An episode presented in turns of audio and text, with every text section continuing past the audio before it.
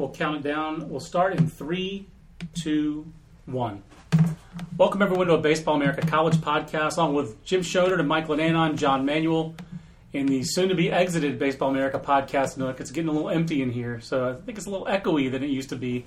Um, not necessarily built for recording podcasts, but we turned it into the Nook anyways uh, seven years ago, and uh, it has served its purpose well over the low these many years before we empty it out of all these old books and uh, and move on to uh, better digs, at least for the podcast. Uh, the podcast is sponsored by Louisville Slugger. You can visit them both on Twitter and on Instagram at Slugger Nation. It's a fun way to follow what's going on in college baseball throughout the week. And guys, we're, we're coming down the home stretch for conferences that have league tournaments. This is the last week of the regular season. And we had some turnover in the top 10. We're going to focus on the top 10 for the first part of the podcast, but we're also going to talk about some of the quote unquote mid major leagues where there was some real movement this week, including the Colonial Athletic Association, where College of Charleston had a big weekend, Rice's sweep of Florida Atlantic. We'll talk a little bit about that. And as usual, we take your podcast questions both on Twitter or at podcast at baseballamerica.com. Let's start right off the top, guys. LSU and UCLA stay at the top of our rankings at one and two. Little news, I guess LSU with a sweep of Missouri despite the Jared Foster suspension. And this is a guy I thought he was going to be signed last year. I thought he was one of their top prospects last year. He's athletic, former football walk on there, has moved from the outfield to second base this year, had eight home runs. Uh, but it seemed like they just roll right on. Danny Zardon, I guess, is the guy's name. Mm-hmm. I, would, he's from yeah. Florida, but I think if he were Cajun, it'd be a funner pronunciation of his name. Um, they just kind of plug Danny Zardon straight in there, guys, and it just seems like no matter what happens to LSU in terms of adversity, they figure out a way to win that weekend, whether it's a pitcher not pitching that weekend or Jared Foster being academically ineligible or Jared Poche pitching three innings. I, am incredibly impressed with their season. I, I don't know. If, is there? How can you knock? What's the What's the knock on LSU besides the top pitchers there are all freshmen and sophomores? Is there Is there one, Jim? I don't know that there really is. I mean, we'll see how this goes with putting Zardon at second base. I think he did make a, a big error at the end of the game yesterday, but um, yeah, I mean they just keep rolling right along. They're, I mean, it's the reason they've only lost one series all year, and they kind of just kind of had had their one bad weekend against Kentucky. And I mean, there there are little things you might could pick out. I mean, Jesse Stallings couldn't close one down yesterday because the Zardon made an error at second base. But I mean, there are these maybe little things that maybe if they're in a tight game in a regional, maybe something happens. But I mean, that's what it would. You know, on on balance, they, I mean, they, I felt they're the best team all along, and that's not uh, that's not changing. I mean, if they're uh, right now, I guess they started what Bouman, Kyle Bouman on mm-hmm. Sunday. Yeah, that, that didn't, didn't last long. um, but Austin Bain's been good. Uh, you know, he's one of their top strikeout pitchers. He's like they've kind of resuscitated Jake Godfrey a little bit in a relief slash midweek role. I don't know, Mike. Have you, is there a knock in your mind on on LSU? A significant knock or? No, I mean I don't think there's a significant knock at all with them. Honestly, I mean before the year, our hesitance with, with putting them number one was really just the the youth on that pitching staff, right? And they've shuffled things around a little bit, but it's still been an effective staff. And it seems like when one guy goes down or when one guy's ineffective, they're able to plug in another another starter, usually another freshman. You know, you look at uh, Austin Bain and what he's done, and they've been able to find success. And it is a lot like you know before the season, Paul Mainieri was talking about his Notre Dame team yeah. that, that, had sort of a similar sort of structure to it, where it was a veteran offense and uh, a freshman pitching staff, and how they were able to, to make it to Omaha with that group. And it seems like this group could do the same thing. You know, it's looked like a, an Omaha quality caliber team from day one. Yeah, it's it's so. You know, I, I think I think they're one of the most complete teams out there. I, I, also do really like UCLA, and I really like Louisville too. I think those right. top three are really in, in, another class compared to the rest of this group. I think you're right. I think those teams have separated themselves a bit. They're in three of the top conferences, three deep conferences. They've been tested. You know, LSU leads even they don't have near the star power pitching wise that Vanderbilt has. Um, whether it's in the bullpen or in the rotation, yet they've given up fewer runs in, in SEC play you know, Vanderbilt has the better ERA, but LSU's given up one less run than the uh, than the Commodores. Um, they're toward the bottom of the league in walks. They're toward the top of the league in strikeouts. Statistically, LSU can really pitch. I, I'm just I'm stunned that they've been this consistent on the mound with this young of a pitching staff. I just think Alan Dunn and Paul Mainieri have done a great job with the pitchers over there. And then UCLA, I guess, guys, the other, you know, just working on this top 10. UCLA and Louisville, with their top pursuers, uh, uh, going going head to head this weekend with their top pursuers. And when UCLA's case, it was on the road. And is there a more valuable relief pitcher in the country, or has there been for the last four years than David Berg? This guy just think so. soaks up innings. And they play a 17 inning game this weekend. And hey, Ryan Burr had to go three. He peters out, and David uh, D- David Berg is just sitting there Yeah. chucking them, knuckle dragging for six innings. Keeps UCLA in it. They win that 17 inning game, and they wind up winning the series. And, and LS, UCLA just kind of total command of the Pac-12, and that's a good league, guys. Uh, it's a good league every year. This is a good year in the Pac-12, and UCLA's kind of in a, has put itself in a commanding position now in the league. I, I'm I'm as impressed with UCLA in the many different ways they could win. Uh, not just early, it seemed like it was offense. Now it seems like their bullpen, uh, whether it's Forbes or Berg or uh, Dyer, they have multiple ways to beat you out of the bullpen. Yeah, I don't think you can find a better bullpen unit or a better bridge to the closer, maybe even a closer in college baseball than what UCLA has. And the way they're able to mix and match and you know get different arm arm slots into the games, different types Right. of pitchers, and, and that way really throws offenses offenses off, especially when you have Berg, you know, throwing with the, the submarine motion at the end of the game. So it's it's a team that's really. I mean, there's just with, with UC Santa Barbara getting knocked around a little bit uh, against Fullerton this weekend. You could argue it's the best pitching staff in college baseball. You know, James Kaprielian has really come on strong of late. He's he's been phenomenal. Griffin Canning, a, a freshman, has been outstanding since moving from midweek to to weekend rotation.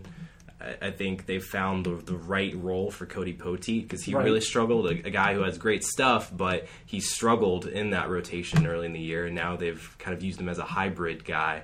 You know, in between the bullpen and and, and starting, and he they found the right mix for him. So it, it's a group that's very deep on the mound, and Savage obviously knows what he's doing with the, with the pitching staff.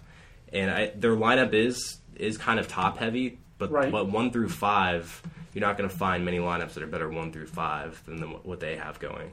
Yeah, early on, it seemed like guys we were kind of trying to figure out, oh, how much of this is real for their lineup and how much of this is the Hofstra series. You know, Yeah. not to put it on too fine a point on it, but I know early when I looked at the numbers, that's what I, that was. I was wondering, you know, they at least Jim get competitive at bats from the mm-hmm. bottom of their lineup, and you they they're just a little more dangerous physically at the top of their lineup with Keck and Moore this year than they have been in, in past years. I I don't know. They, they just feel like a team that, again, they're fairly complete, like uh, LSU is. I feel they're better on the mound than LSU, but not not by a lot. And uh, I love James Kaprielian. I'll go uh, with the guy they start with, Kaprielian, and the guy they finish with, Berg. I'll put them up with any team in the country, uh, LS, uh, UCLA, and you know maybe he's, he's look at Vanderbilt with a Fulmer, but they don't have that back end answer No. that's certain, like UCLA does. Uh, John Savage certainly knows how to fill it out in between, but the alpha and the omega there are pretty good. Exactly. Yeah. I mean, I, I think UCLA is pretty clearly the they're the best team out in the West. They're they've pretty they've separated themselves from the rest of the of the pack there, and I mean, yeah, they are very complete. They've got obviously they've got a, you know another consistent guy in Grant Watson on uh, Saturdays, and you know a veteran Good to guy a senior, yeah. Mhm, good to have a senior there. So there's not many holes there. I mean, and they've actually I mean they've hit. They don't hit as many home runs in conference play, but they've still hit well. I mean, they're hitting 286 as a team in uh, in Pac-12 games. I think Darrell Miller Jr.'s guy has actually been better in conference play. He's Right. up over 280, and then you still got uh, what five guys hitting over 300 in the uh, in the league. guys. I think we're supposed to say in and out guys. Uh, Exactly. We're talking about a West Coast team, but But uh, yeah, I mean there there really aren't uh, aren't many faults you can find there. They've made you know they're they're they're a very complete team. And I'm going to stick in the Pac-12 just for a minute, guys, because the Pac-12 had a pretty interesting weekend. Um, what what does this do for Arizona State, Jim? I think like, I feel like all year we've had the Sun Devils um, hosting a regional. Now they're tie, in a three-way tie. Some would call it a cluster. Some would add an extra syllable there. It's like a three-way cluster for second place in the Pac-12. And if, we debated the Sun Devils quite a bit in the rankings this weekend, uh, this morning, I should say. it's a team that hasn't played too well for a while. They lost the series at UCLA, lost a series at Cal last weekend, lost a game to Tennessee Tech, which is just not, you know, it's a 500 team. They lost a midweek game in Arizona. Um, the last two, three weeks, it feels like there's been a little slippage for this ASU team. Are they still gonna? You know, you're projecting forward this weekend. Off the top of my head, they're not going to. They they look more like a one seed, I mean, like a host as a two seed. If there were the need for that, then they look Yeah. like a one seed and a host right now. Am I crazy? No, I think you're right, and it's it's getting really tricky out there because out of all because all these West teams with them and the Trojans have both kind of slid back a bit in the RPI, and I'll say UCSB losing their series, they're down to third in the Big West, which we'll, we'll talk more about the Big West later, but um. So they're they may not- they're not guaranteed to be a one seed anymore, and And I here mean, comes Cal. exactly, Cal- because Cal's got the next two weekends. Yeah, I think a lot's going to come down to the Trojans and how they're playing. Mm-hmm. Exactly. They- They're at Cal next weekend, and they're home to Arizona State. So the three teams in that are tied at second in the Pac-12 play each other the next two weekends. USC is the one unifying uh, team there. Jimmy, you and I clash in the me- in the meeting over the Trojans this morning over who's going to rank whom. I'll tell you, I am not bullish on USC, but I just didn't know what else, who else to put. I didn't want to drop them, but they pitched two shutouts this weekend, and at the same time, they pitched two shutouts, and I still feel like their their pitching's like more tenuous now than it's been most of the year as they uh, you know de- dig into. They, they still don't really know who their Friday guy is. I assume it's going to remain Kyle Davy, Kyle Davis now. But who they start Friday last week? It was uh, I keep forgetting his name. The, uh, uh, Tyler Gilbert. So is there? I would have said coming into the year, you would have said Kyle Twomey. Then it was Gilbert. Now is it going to be Davis from closing to starting? How does he bounce back after throwing a complete game? I mean, those are all really trends to watch for for USC. I, I guess I'm not as impressed with them shutting out uh, Stanford, um, which has certainly had its challenges offensively this year. But I, I, I'm I'm not sure what I think of USC. The, they, they you get two shutouts over the weekend. Uh, who do you like in that handicap that race? USC, Arizona State, Cal. The last uh, the next three weeks. You guys both saw Cal Friday. I got rained out of Cal Saturday. I couldn't stay all night, but uh, Right. so I missed them. But uh, those three teams, I think talent wise, I think I like Cal best of those three teams. It doesn't mean they're going to be the number two team, but they want to they want to try to host too. They want to put in a bid to host. Handicap that for me, guys. Uh, who do you guys like uh, uh, to be that second place Pac-12 team when the when the dust is settled in a couple weeks? Exactly. Yeah, I mean, we don't, we didn't see Mike and I didn't see Cal at their best. They uh, lost to Campbell on Friday night, but uh, and then they, they swept the doubleheader on Saturday with uh, to win the series. But anyway, I mean, it does feel like they're the one team that's really kind of trending up because they, beat uh, Arizona State the week before. You know, now they win this. I mean, if there was ever a trap series, it was this one. It's Fly across, fly across the country to uh, play a you know mid major. And I'm leaving Oregon State out of this, which is I should not do. They're a half game back. Mm. They and are, They yeah. get, and they get Cal. They get Cal the last weekend of the season too. So the fact that I'm not including the Beavers is just a mistake on my part. But um, it's kind of tricky with. I mean, I like. I feel like Cal, is, Cal and Oregon State both feel like they're trending up, but they're they have might have too far to go in the RPI. I mean, looking Oregon State's Right. 39 on Warren Nolan here. Cal's Cal's 41. 41. Yep. You know, the other two, USC and ASU are both in the 20s, so they're it's more attainable for them. But uh, yeah, I mean, you kind of would assume that whoever does finish in second will get to host a regional. But right now, I mean, one of these teams is gonna have to get hot probably feel- to to get there. I guess what I'm, my other point is I feel like more than one other. I, I, I would love to see two or three of these four teams host, and I feel like they all have a good case, guys. I mean, to me, these teams all are more worthy than anyone other than the top three teams in the Atlantic Coast Conference. Yeah. These teams are more worthy or as worthy as, say, Iowa. You know, they're, they're, they're comparable, and I, I know that it's a good year in the Big Ten, and we've talked about it all year, and we will talk about it later in this podcast. But to me, these all these there's not a dime's worth of difference between these Pac-12 teams.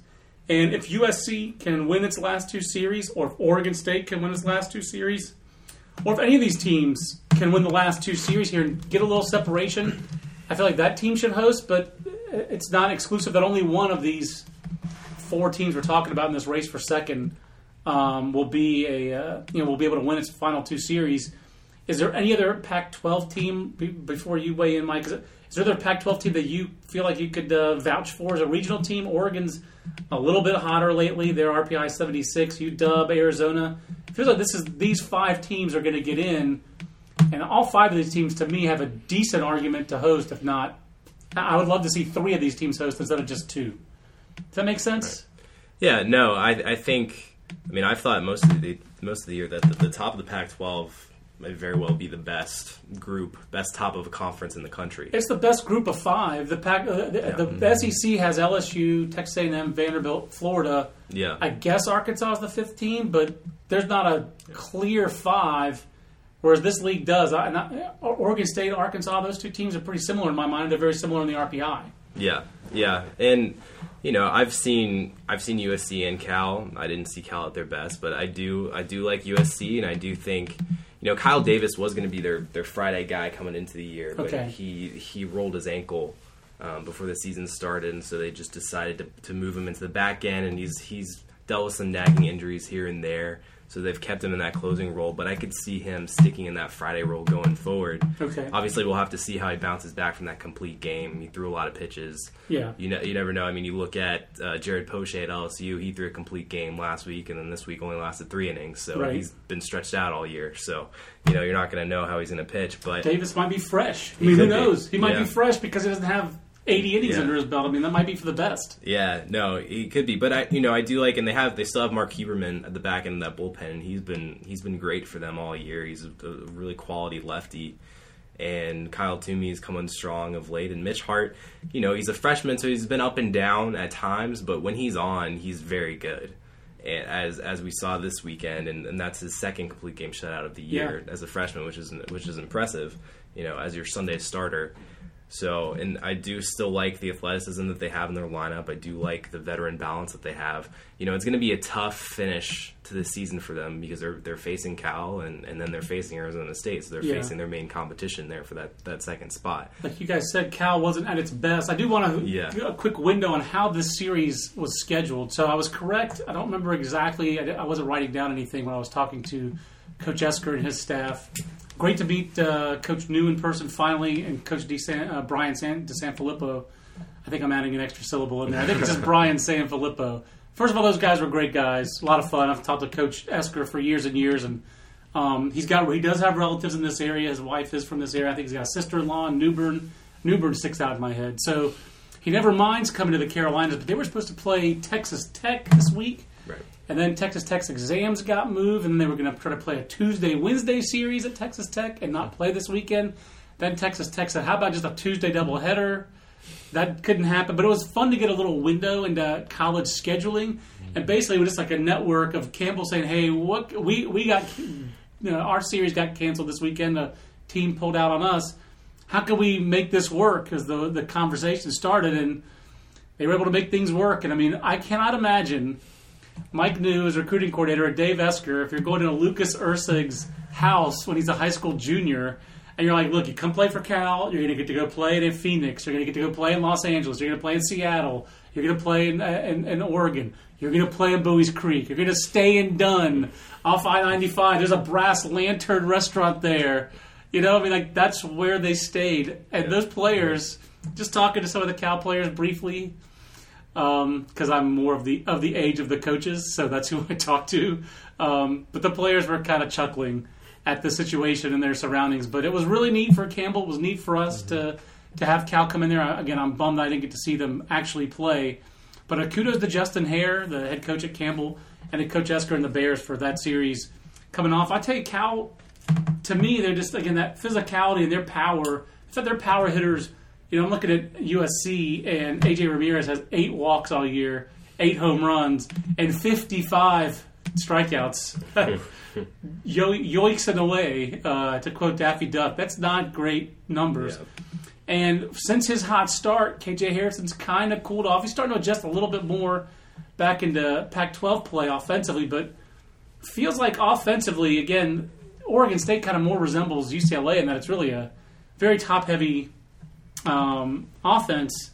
I, I'm, you know, I, I kind of like Cal best of those four teams between Cal, Arizona State, USC, and Oregon State. If I had to pick one, I'd pick Cal. Uh, uh, which, one do you like best out of those four teams, uh, Mike? I I would probably go USC, but obviously They have a lot of ways to win. they had they do have a lot of ways to win. It is going to be interesting to see how they finish this year after not you know making the tournament since you know, 2005. So you know it's going to be interesting to see how they finish. But I know they they still have a bad taste in their mouths from the way last season ended and how they were close but not close enough. Right. So we'll- we'll see if the veterans on that team. They've definitely used that motivation well this year. Jim, if you had to Yeah. pick one of those four teams, uh, which one do you like? I'll take the the, uh, the Bears there. Like they're they're like they're balanced. Like they got a good mix of kind of youth. They got you know good you know sophomores there, like guys like Erceg and uh, Daulton Jefferies, and they got some freshmen there with you know Cumberland the catcher and some of these guys. But yeah, I like their I like their mix. And I'm a little it's kinda like you alluded to. You know what we were saying in our, our meetings there. I'm a little I'm a little down on the Trojans. They not not on their talent, but just I mean they've been kind of They've been They've been kind of muddling along these last few weeks. They keep kind of going two and two every week. They'll play Stanford and Utah. They don't sweep any of those teams, and you know they'll lose. You know they'll lose a midweek game. I think my when I looked at they hadn't won, they haven't won more than two games in a row in like a month since they. I think they have not since they swept Arizona, like in early April. That was the last time they won more than two in a row. So, I mean, so that's kind of why I wouldn't. That's why I'm hesitant to kind of project them as a host, just because they have to. It's hard to see them getting hot all of a sudden. I mean, they could. They've got it in them. We've seen them do it, but I mean, they, all of a sudden they got to go. Uh, you know, go to Cal then host the Sun Devils. I mean, it's uh, you know based on their you know their current uh, ways. I don't really. It's hard to really see them going five and one there, but uh, I like they seeing. I like seeing this though. I like how the league is. That league is really tight, and the top of that league fascinates me. And uh, with that many, and I don't think there's a lot of separation between any of those teams. And the the last two weeks will be fascinating. I think a lot of us are going to forget about it because there'll be conference tournaments going everywhere. exactly. They're going to be really crucial Pac-12 series that have seeding and uh, hosting implications going on the last weekend of the season. Um, I'm really interested in that, and I, I do feel like the team that I'm most worried about out of those four is the Sun Devils. I like their team. I like, but it feels like their weekend pitching staff is just okay. I feel like every game with Ryan Burr is an adventure. Every outing is an adventure for Ryan Burr. That's kind of how he's always been. But 20 walks and 35 uh, innings. That's just kind of who he is. But Martinez, Lilek, and Kellogg, those guys are good, not great. It's a good weekend rotation. There's not an ace. There's not a standout, and there's not really a standout in the lineup. Um, so I'm I'm uh, I'm a little lukewarm on the Sun Devils out of all those teams, but I like the Pac-12 discussion. The ACC is the opposite. It doesn't have depth. It's three teams, and the rest of it is um, really mediocre. But Louisville this weekend, guys. I think the quote from Mike uh, Martin was, "We're heartbroken right now in that clubhouse." They had a big lead and couldn't hold it on Sunday. So Louisville, Kyle Funkhouser's backing up. Yep. Uh, he's backing up down the draft. He's uh, lost back-to-back starts. He gets hammered really on Friday, and Louisville again. This that toughness to uh, have your ace get his hat handed to him and come back and win the series. Uh, I, granted, it was at home, but to clinch first place in the league in that fashion, I was extremely impressed. Again, this is another team. That, guys, it's just really hard to punch a hole in this team. Outside of maybe that Sutton Whiting's got 20 plus errors. I mean, I don't, I don't see a big hole in this team. Uh, I'd like to see them field a little better at shortstop. But I mean, what's the negative on these guys, Mike? I mean, is there a negative on Louisville? I mean, for a little bit, it was just a lack of, of power in that lineup, not Yeah. having a, a guy in the middle of that order. But Corey Ray has really stepped into that role of late. He's been Absolutely. on fire. So I don't, I'm not sure you could say that anymore about them. And when I look at them and I look at their pitching staff, it reminds me a little bit of UCLA with just how many Yeah. arms that they can turn to. I mean, Funkhouser's been struggling a little bit lately, but when he's on, there aren't pitchers that are much better than he is. And Brendan McKay's been great all year since moving into that Saturday role. Josh Rogers, stud. yeah, Josh Rogers has really has really found it too. I mean, his first three or four starts of the year were shaky, and when we, were, I mean, I was really worried about their their staff with with Kidston the way he was struggling and.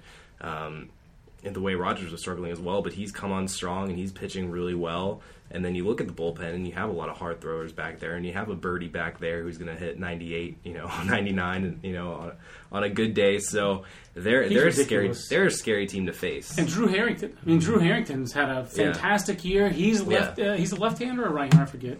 I just know the scout I talked to the other day just loved Drew Harrington. 993 firm, late, lively slider. Yeah. Um, this this team is uh, quite loud, and I'll tell you, uh, we we talked in the meeting, and we can talk a little bit about it on the podcast as far as top uh, uh, college player of the year candidates, and it is not a great year for college player of the year candidates. It is a good year for freshman of the year candidates, and you know it feels like Alex Lange and Brendan McKay are two very easy Yeah. uh, candidates, but I feel like Brendan McKay is starting to run away with this. Yeah, Well, the like fact- he's, se- he's separating himself a He's bit. the most valuable freshman. Yeah, I mean, you look at, I mean, the pitching numbers them on their own: eight and one, one point six five, 88 strikeouts and seventy one innings, and he has four saves too. Before he's in the rotation, he was a, a, a great arm for them out of the bullpen. And then you look at him offensively. I mean, that's just pitching. And you look at him Right. offensively, and he's batting 323, 444, 435. He's batting in the middle of that order. He's he's a protection for Corey Ray.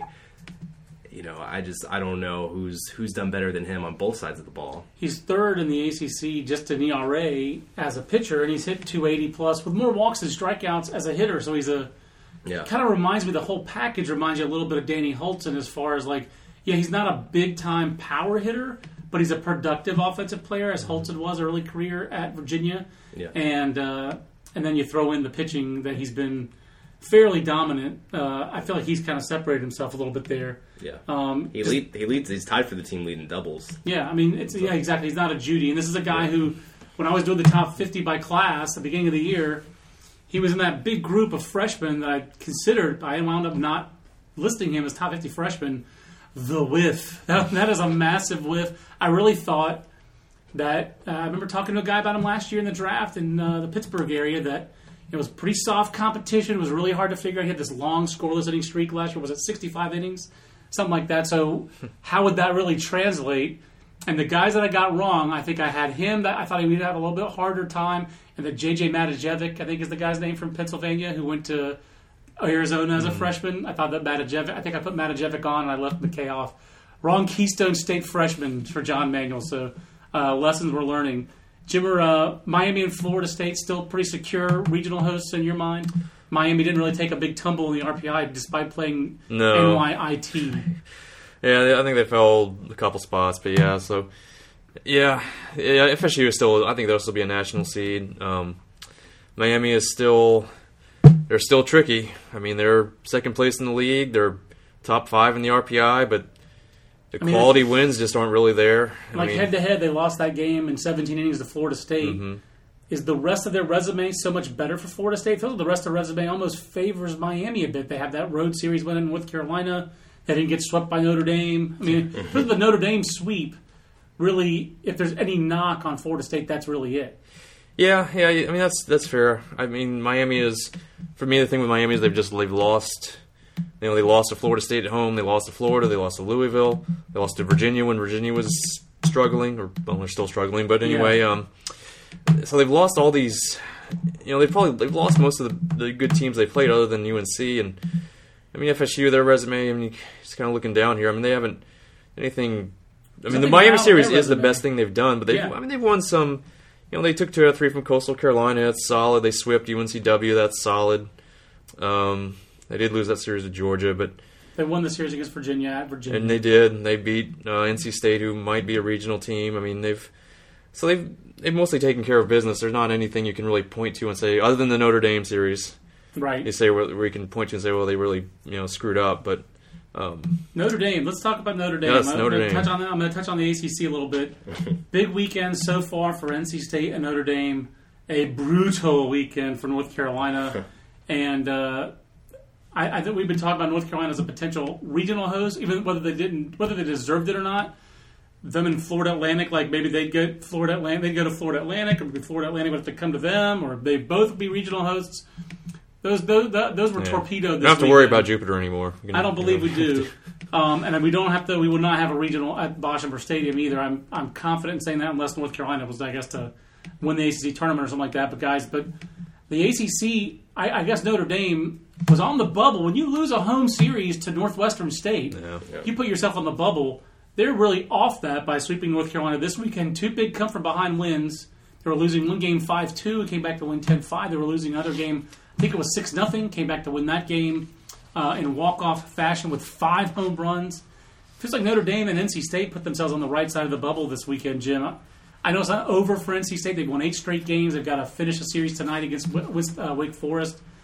Um, but they're on the right side of 500 now. They've got Louisville next weekend. Feels like if they sweep uh, Wake Forest, complete that sweep tonight, NC State really puts itself in good shape because that inside the top 50 RPI, it's not going to go below 50 even if they No. were swept by Louisville. I don't think because of Louisville's RPI.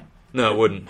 Feeling a lot better about NC State's regional chances. yeah, exactly. It's been a pretty amazing. I mean, they were pretty much dead in the water going into, into that uh, Virginia series, and they get the two that huge day with the two walk off home runs in one day, and they haven't haven't lost the game since then. But yeah, I mean, obviously Notre Dame, like you're saying, they're they played themselves back. They were they were in good shape. Lose the series, Northwestern State drops themselves onto the bubble. Now they're back above the bubble, so they're they're all right. They're probably they're probably back to being a, a two seed again, frankly. But uh, you know, for the Wolfpack, you know, if they were to lose tonight and lose the Louisville series, then maybe they could be in trouble. Um, but they're certainly trending up. They're in good shape to get into the ACC tournament. They may not even have to play one of those playing games, which is kind of amazing. Yeah, if they win tonight, I think But- they're going to be able to avoid a, that, Yeah. that 9-10 game. That is kind of amazing, but um, considering where they come from, but yeah, so they're they're probably gonna. I'll probably have them in when I do the uh, the field this week. I mean, depend if mean, if they lose tonight, then it might be iffy. But um, yeah, I mean, for the ACC, it's kind of you kind of got those three top teams, and you've kind of I guess kind of Notre Dame is the next team, kind of in the middle. Then you've got got another drop to like a bunch of Yes. just feel like a bunch of three seeds with State, UNC, uh, Georgia Tech. You know, Virginia's probably on the wrong side of the bubble now. If they couldn't sweep Duke, which they really needed to. But how Um, about but how about yesterday though, uh, Mike? Virginia really needed that win pretty desperately, and again, Josh Sborz. But I, I just I cannot imagine that anyone on the Virginia coaching staff figured that in a must-win hmm. game, Sborz would be our starter. We'd send them seven, and then Adam Haseley would wind up closing for them and pitch the last two innings. Yeah. And it got a little shaky. Then I they gave up a solo home run, but I mean Adam Haseley came into that game with five appearances all year. And in a must win situation like that, they go to the freshman and he delivers Yeah. the final two innings for his first save of the season. That stunned me. When I saw that on Twitter yesterday, and I quickly looked up on my phone, how often has Haseley pitched all year? That just that stunned me. This is just nothing has gone according to plan for UVA. Right now, they're just kind of and they right now I guess they're kind of happy to be in the discussion for the ACC tournament. Yeah. Uh, would you? Are they a regional team in your mind? I mean, I'm not asking you to be Bubble Boy. That's that's uh, that's Jim. But I mean, uh, uh, to be Field of 64 band, Bubble Boy is a lot more fun to say. It is more fun. Yeah. But but I mean, uh, if you were putting them in, if you were on a committee, would you put them in the NCAA tournament? Do they deserve to get rewarded for the season they've had with an NCAA tournament bid? if you just look at their resume alone, I don't think so. I obviously there's a lot at play with them with how many injuries they've had, with how Right. young of a team that they've had, uh, a lot of adversity there that they've had to overcome to win the games that they've won.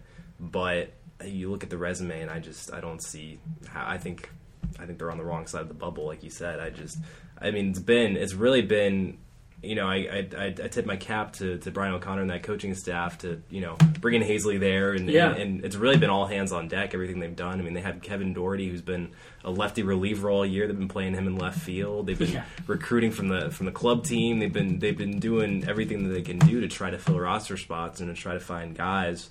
But it's just you know, you know you don't have Nathan Kirby. You know, not only does he have the lat strain, but now he has mono. So know yeah, so it's you know he's not going to be pitching anytime soon. Brandon Waddell has really had a down year. Yes, he's had a wad down year. It would, that was that was a stretch, John. I don't know. I I, don't know how I feel about that My one. my pun game is nowhere near yours. Doesn't keep me from trying on occasion. You have inspired me to try. But it, Yeah. it's a, it's an ordinary team. Yeah. I'll tell you what's an ordinary team is North Carolina. Yeah, That's an ordinary team. Um, a good team wins that series this weekend. yeah, An ordinary team doesn't, and they're fairly ordinary, and it feels like they shouldn't. But the, the reason that they are, it's very simple. If you just look at their stats, and it's not all about stats, but this is a five man pitching staff, guys. And look out, just you guys might beat me to it, but just check out the ACC numbers of Trent Thornton, Tyler, and Trevor Kelly. Those are their two relievers. Those are their only two relievers in games that they're winning that they will use yeah. on a weekend. And Thornton has five ACC losses. I think he took two this weekend. Kelly's ERA is over four. I think hmm. Thornton's is over six hmm. in the league. These guys are good players. They're good college players. We've seen Trent Thornton win or save big games from North Carolina. He's got a good fastball. He's got a good breaking ball, but he's six feet tall. When he leaves his fastball up, it's flat. Yeah. It can be elevated, and for them to lose two games like they lost this weekend at Notre Dame, where they were winning these games. Yeah, Kelly's one and two in the league, so they have 13 losses in the league, seven to Kelly and Thornton. But Kel- Thornton has five of their 13 losses, 6.14 ERA in the league. That's just not. This is a mediocre team, and I'll tell you that they, the loser of the series, North Carolina and Virginia this weekend, to me, uh, should be a bubble team. I know North Carolina's RPI is too good for that, Jim. But you're just looking at North Carolina's resume. What's on their resume that makes them a regional team? They had a very difficult early season stretch because of uh, all the road games they had to play and that kind of thing. But what's the, like outside of winning a series at Georgia Tech, which is a frankly again a mediocre That's the yeah, the bubble team, team themselves. What's what's where's the there there? Where's the beef? That's a good question. Yeah, I mean They they, lost at home to Miami. They did, yeah, and they lost to uh, they lost that UCLA series that we chronicled back in uh, week two or whatever it was. I mean, Split with Virginia Tech. I mean, really, is, is, I mean they've is beating NC State two out of three is that really enough? Beating NC State and Georgia Tech that, that's those are their best yeah. series wins. I mean it's I mean really, the RPI is the that is the, what they've got going for them. I mean really I mean they've yeah I mean they're what are they thirteen and thirteen in the league. Right. That's so If they've you- just been thoroughly mediocre. They haven't done anything has that a better- spectacular. Virginia has a better top 100 record.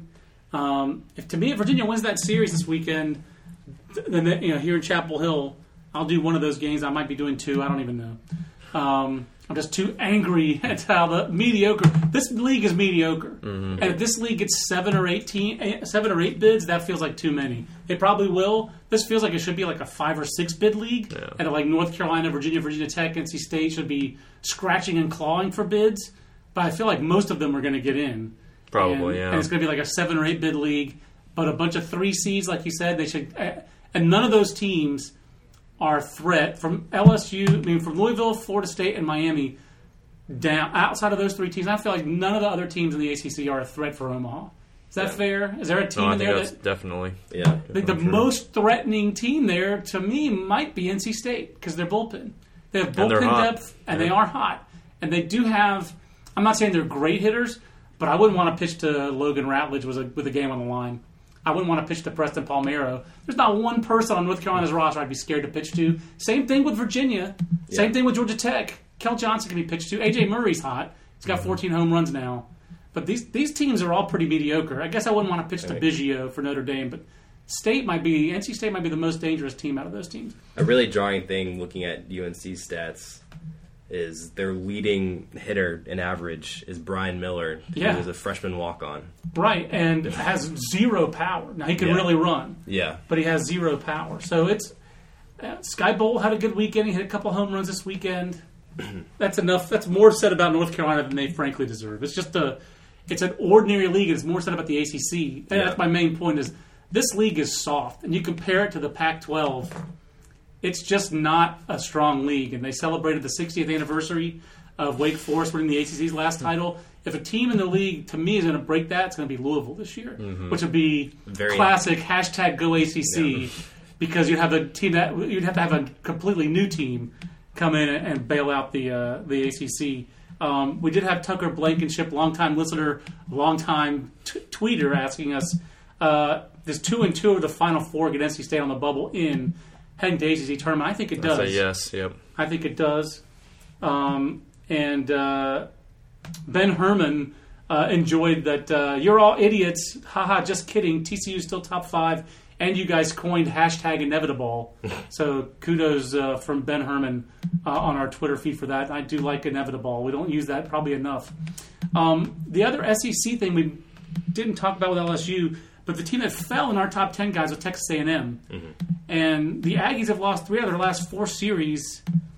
Uh, Jim, uh, on the Field of 64 watch, how in danger of not being a national seed are the Aggies? Are they in danger of that? Uh, I don't know how much Well, our, if they, us if they keep this up, if they are, keep this yeah. up, they'll be. I think I'll still have them as one this week, but I mean, you know, if they lost, I mean, losing at home to South Carolina, that's. We, I mean, we, we spent a lot of time on South Carolina last week, and it was a very team that was not hitting at all. Right. and they come in and give up 30 runs or whatever it was in those three games. I mean, you know, A and M they've been, you know, they've leaned on that bullpen. It's been so good, but now it's, you know, I wonder if it's starting to crack a little bit. And they've kind of they've weathered these these injuries in their rotation, but you know now um, you know they got I think Grayson Long was decent, but their other two starters, uh, Hendrix and I think Vincent started the other game. Neither of those guys lasted long. So it's it's it, it's worrisome. I mean, they've lost losing at home to South Carolina. They lost at home to Arkansas. I mean, Arkansas is good, but it's, you know, like losing at home. This should have Um, been a matchup, even with its pitching struggling a bit. This should have been a matchup that favors A and M. Definitely. South Carolina is last in the SEC in ERA, and Texas A&M is South first Carolina basically has one pitcher and Right. wine, Wynkoop. That's it. That's it. And then Texas A&M is first in the league in batting, second in the SEC in runs. This should have been a series that would have been a great way for A&M to get well. Yeah. I'm not harsh on South Carolina, but the matchups were the matchups. So I'm very impressed I mean, by Chad it- Holbrook's it's crew, the fight they they- had this weekend. Yeah, you know? that's that's that was stunning that South Carolina won that series. That was unexpected, and you had some old school SEC numbers put up offensively in that series. If you didn't score seven runs, more than seven runs, you did not win a game in that series. I mean, seven was a losing number twice for the Aggies. That kind of blows me away. And I don't know that he could win SEC Player of the Year because you've got Bregman and Swanson and Benintendi and these kind of guys. But Kyle Martin, I've had some area scouts bang on him because he didn't sign last year. Maybe maybe they got burned on putting their neck out for Kyle Martin, that kind of thing. But that guy's had a massive year, and I know they have more than one hitter because Caldwell and Schrock and have been pretty good. But it's basically a three man Alex Destino offense. finally had a good weekend too. Pardon? I think Destino finally had a good weekend. If He I did. remember seeing, but He did, but, but it's it's like a one man it's a one man rotation in Wynkoop with Crowhurt, and it's like a three man lineup. And they went out there. Did, did South Carolina put itself back in contention for a bid, Jim? Or is, they're at 58 in the RPI. I mean, is that that's still too low, isn't It it? is. They've still got uh, they've still got work to do. I mean, they're twelve and fifteen. They got LSU coming to Columbia this week. If they were to somehow win that series, Yes. unlikely as it is, but if they did somehow do it, then yeah, they'd probably be back in. But that is pretty unlikely, given LSU's the way they're going. I mean, LSU's only lost one series all year, and unless they just decide to give guys the week off, Right. But um, Well, how about this soft middle, guys? Is this a good middle or is this a soft middle? I mean, like Ole Miss, it's looking pretty soft to me right now. that's Ole Miss, good schedule. They, their, their RPI is deserved in that they really scheduled. Auburn had a pretty good schedule. Their RPI is a little surprising how high it is considering they're under you know 11 and 14 versus the top 50. But I guess they played 25 games against the top 50. Yeah. That's probably what does it.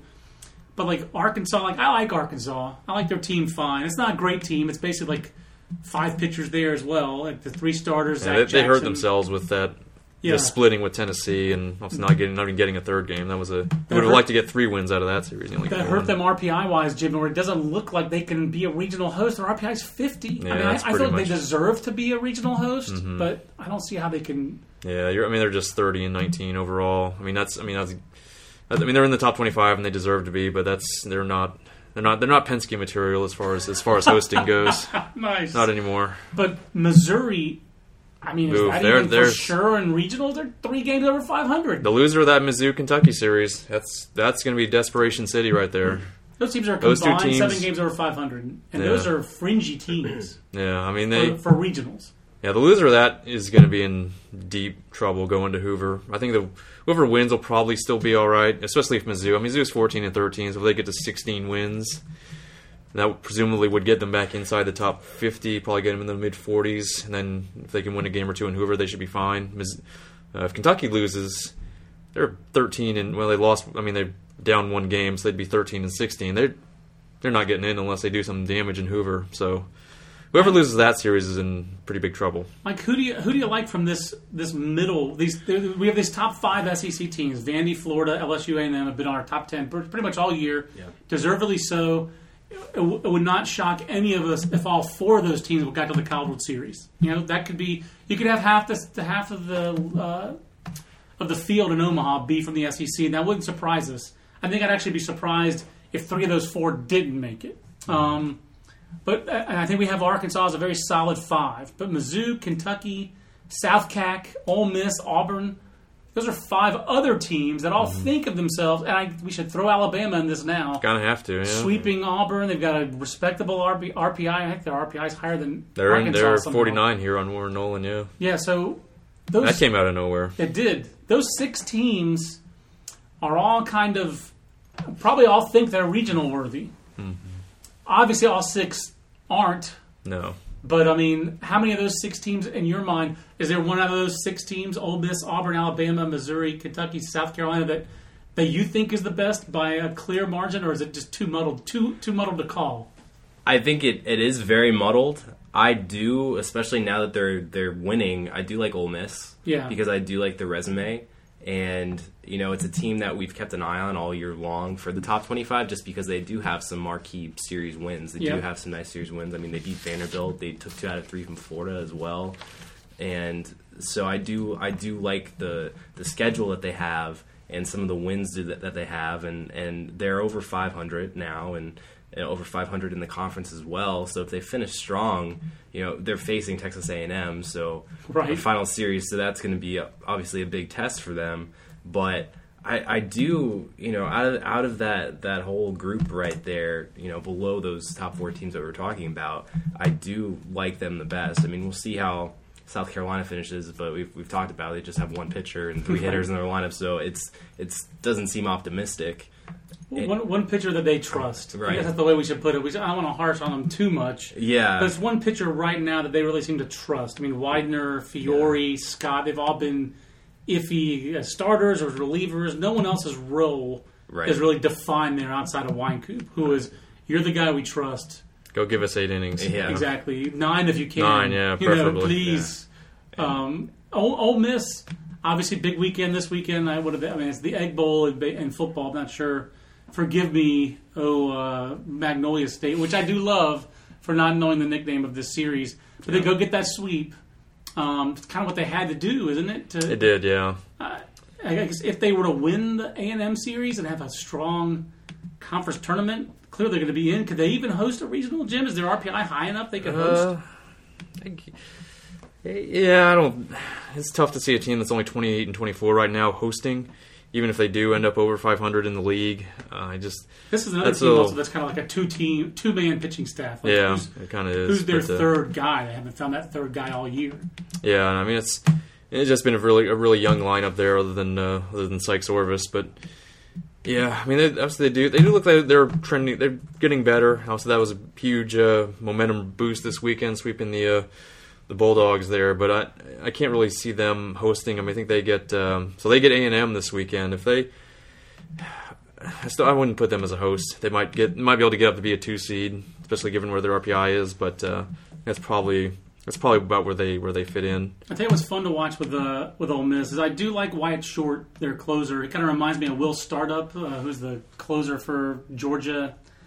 One of the years they went to Omaha, he wasn't there in 08. I think it might have been 06 or 04 or something there. But a little, a little left-hander, not a lot of physicality, but a lot of toughness. Not afraid to throw a 91 mile an hour fastball for a strike. That's kind of what Wyatt Short kind of reminds me of in an SEC um, capacity. Real quick, guys, because I've, I've, I've ranted and raved too much today. It's been a long, longish podcast for me today. um, two other series that really stuck out to us and got teams. Uh, well, College of Charleston moved up our rankings, and Jim certainly seems to be moving into regional host position as they sweep uh, UNC Wilmington to clinch the Colonial. And then the Battle of the Owls, uh, Mike. You could take you could talk about that one a little bit. Rice Right. uh, regaining its place, its rightful place as at the front of whatever conference it is in. They've been in Conference USA for a long time now, and they won a conference regular season or tournament like every year since 1996. It's been basically. 19 straight. Yeah. That is as good a streak as there is in college sports. Um, why don't we start off with that one, Mike? Uh, Rice gets Yeah. back in the rankings, and kind of their pitching coach, you talked to Patrick Hallmark coming into the weekend, kind of.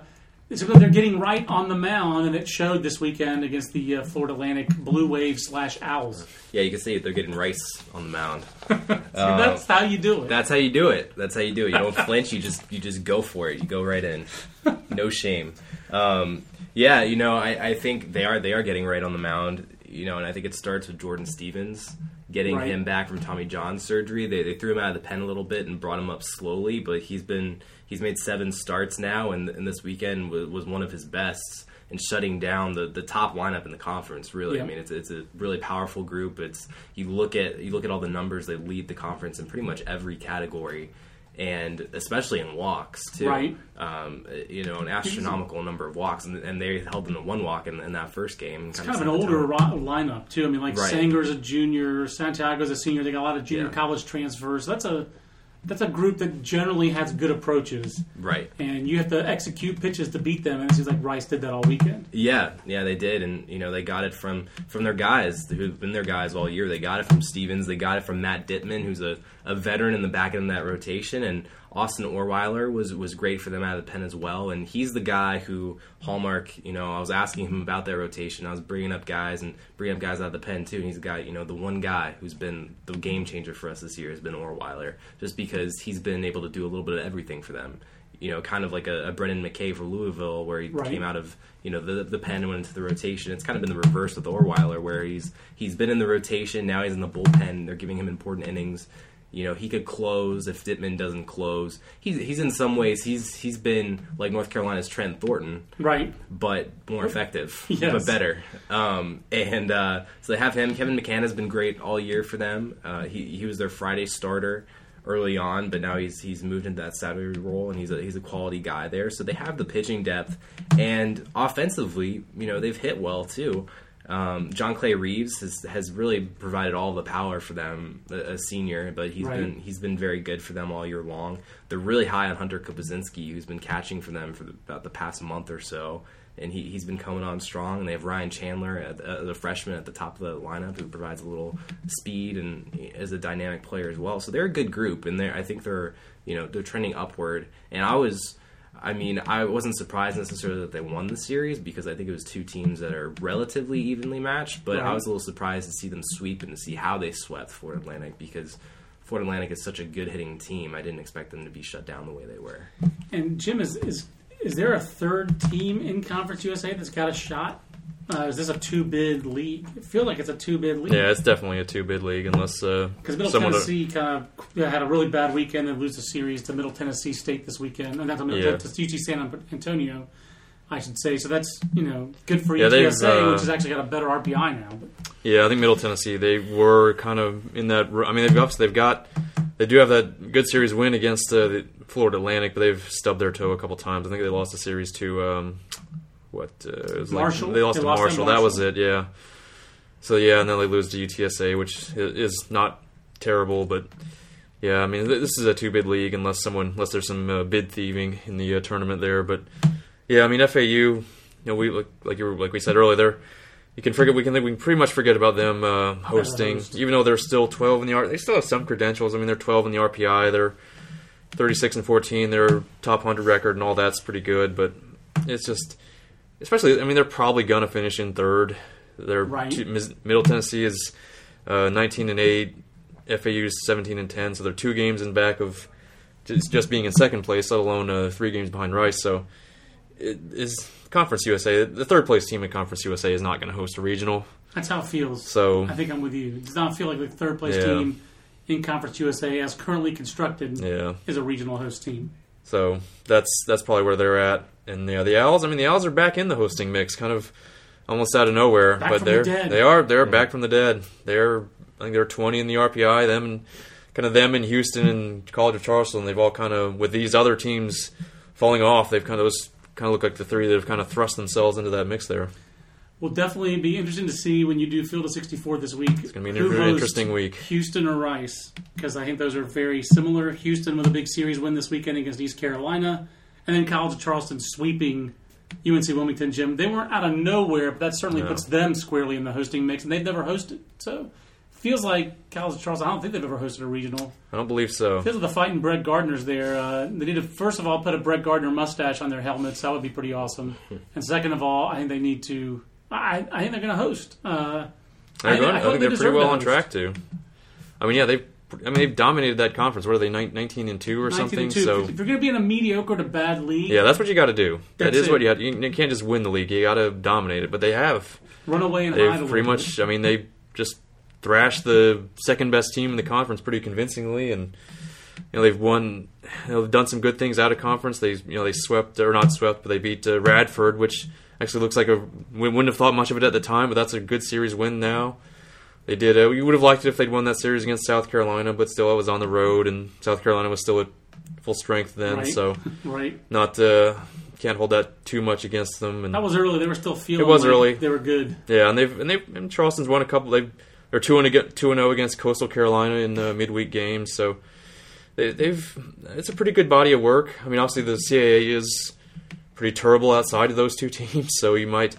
But like we said, they've gone 19 and two. That's what they have to do, and that's what they've done. And if they can take care of uh, the fighting Northeastern Huskies this weekend, then That's right. then uh, the, the fighting Carlos Pena's, then they should be uh, they should be all right. They probably will. And you know, I was kind of conferring with their um, SID Nick Vladis this morning, and it sounds like they would host. Uh, I've confirmed that with Nick. He is definitely Greek.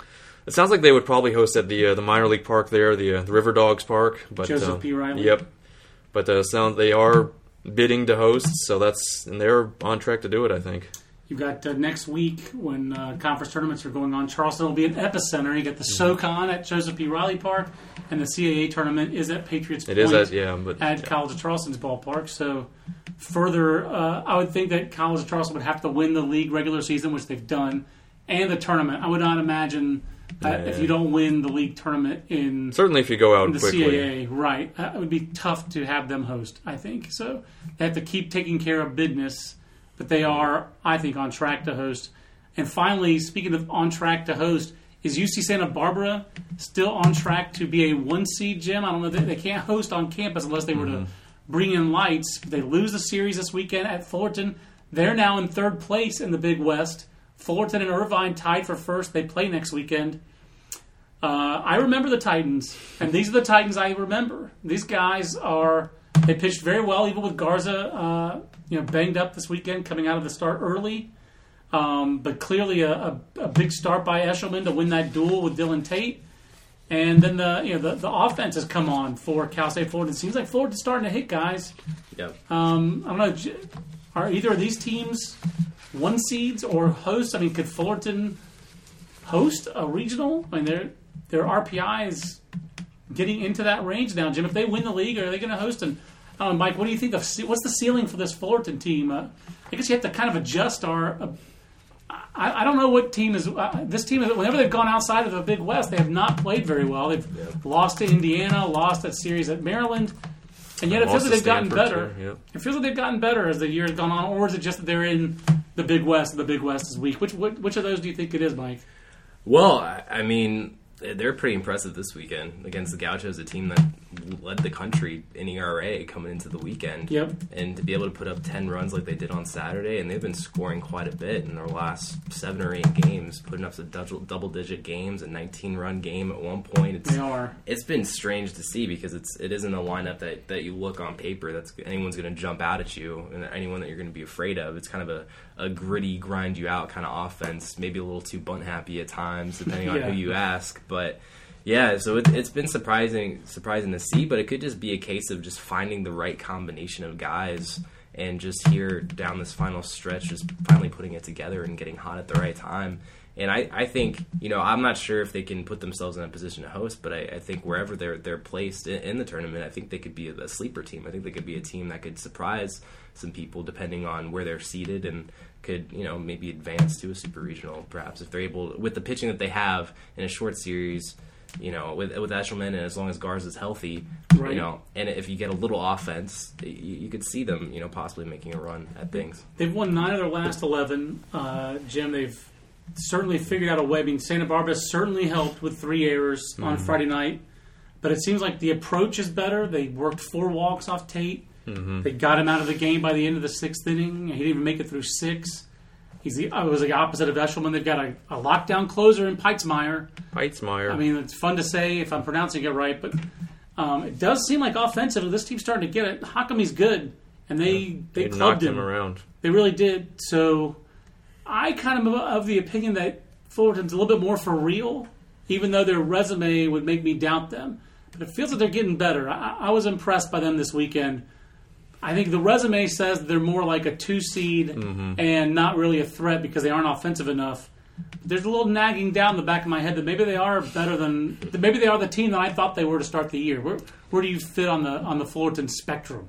Yeah, I- I've kind of felt all along like they might be dangerous in a regional just because of Eshelman. If they get a right matchup, if they get like if they throw him in their first game, or maybe they get you know matched up with a team that uh, is it has its own is pitching is vulnerable. Maybe they could find a way to win a couple games. But yeah, I mean what they're doing right now. I mean it's hard to believe this is the same team I saw in College Park that couldn't couldn't hit its way out of a paper bag really that weekend. But they've they've turned it around since then. I mean they've what was it? they had the game against uh, I forget who it was. They scored 18 runs or something. I think that was just um, was that Riverside or someone they they did that too. But yeah, I mean they've they've kind of found some answers. I mean you look Tyler Stieb's been hot. He's you know up there.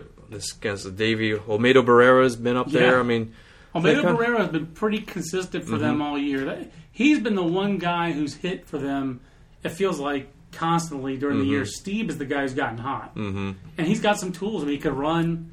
Uh, you know, it feels like Estel's provided some power that maybe they weren't expecting, but it feels like their offense is finally starting to figure some things out. And it, it feels like John. Gavin's starting to pitch better too on Sundays. That's kind of a that's helping them too. No doubt, and uh, you know, they, and they do have depth in their bullpen. Uh, they do have more than one guy. Uh, it's not just Peitzmeier. They do have some depth of arms back there.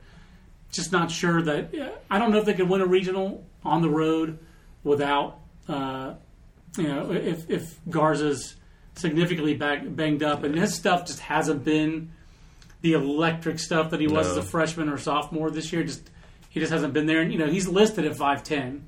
So you talk to scouts about him, they're like, well, most college guys are actually five ten are listed at six one. This guy's listed at five ten. So what is he really? Five nine, and he's little. He's not a physical guy.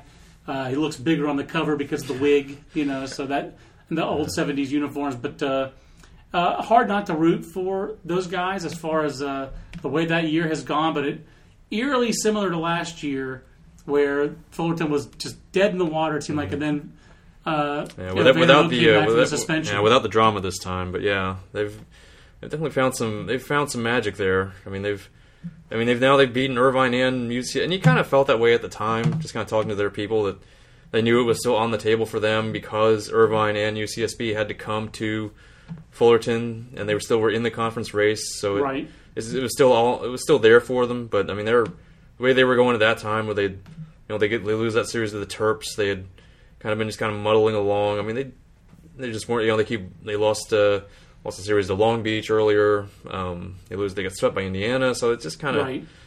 But they've they've found something, and they're and they won a midweek game against USC, which kind of kind of part of the Trojans being a little mediocre lately. But Right. I mean, they've they're they're definitely on a, on a nice run. We've got UCLA at midweek this week, then Hawaii and Long Beach State. Hot remaining. Hawaii. Uh, That's right. Is Hawaii hot? I think so. Yeah, they've they're what they're up to fourth place now. I just thought you meant like that Hawaii Not literally. as a Yeah. state is hot, which I'm is sure it'll be a fun It trip, is. but yeah, It is hot. Yeah. no, they're But- playing. They're the Rainbows are playing well. I'll take your word for it. I haven't Ah, checked I the wanna throw it ratings. in there. Did they win a series against uh, somebody last week? That They was they've won. Let's see, they've won six in a row. They There swept. They swept Long Beach and they swept Riverside. it was they'd swept Long Beach last week. That and was it. Riverside Yeah, last that killed uh, killed Long Beach's uh, at large hopes, which were still alive at that time and not so much anymore. I hope that's a three bid league. I feel like the Big West. I think it's pretty safe to say. I feel like not a lock, in- but it's a good bet. that's a, I think year in and year out, that's a three bid league minimum, and better years it's a four bid league. It should be. I feel like it's never quite that way, but uh, that's a long podcast. A lot of college baseball, a little bit of rage. Mike stayed calm and stifled a yawn. So good, all- all good work. Um, Jim, great job. Mike, great job. You guys put up with a lot uh, for an hour here every Monday, so I appreciate it. Bad puns, rants, raves. Um, I'm a little bit tired of. Uh, I'm, I'm a little bit tired of my own ranting and raving and my inability to rein it in. So if you don't like it, email me at podcast at baseballamerica.com. Let me know. But for these guys putting up with it, for Louisville Slugger at Slugger Nation on Instagram and Twitter, and for myself at, at John Manuel BA. We'll see you next week on the next BA College Podcast. So long, everybody.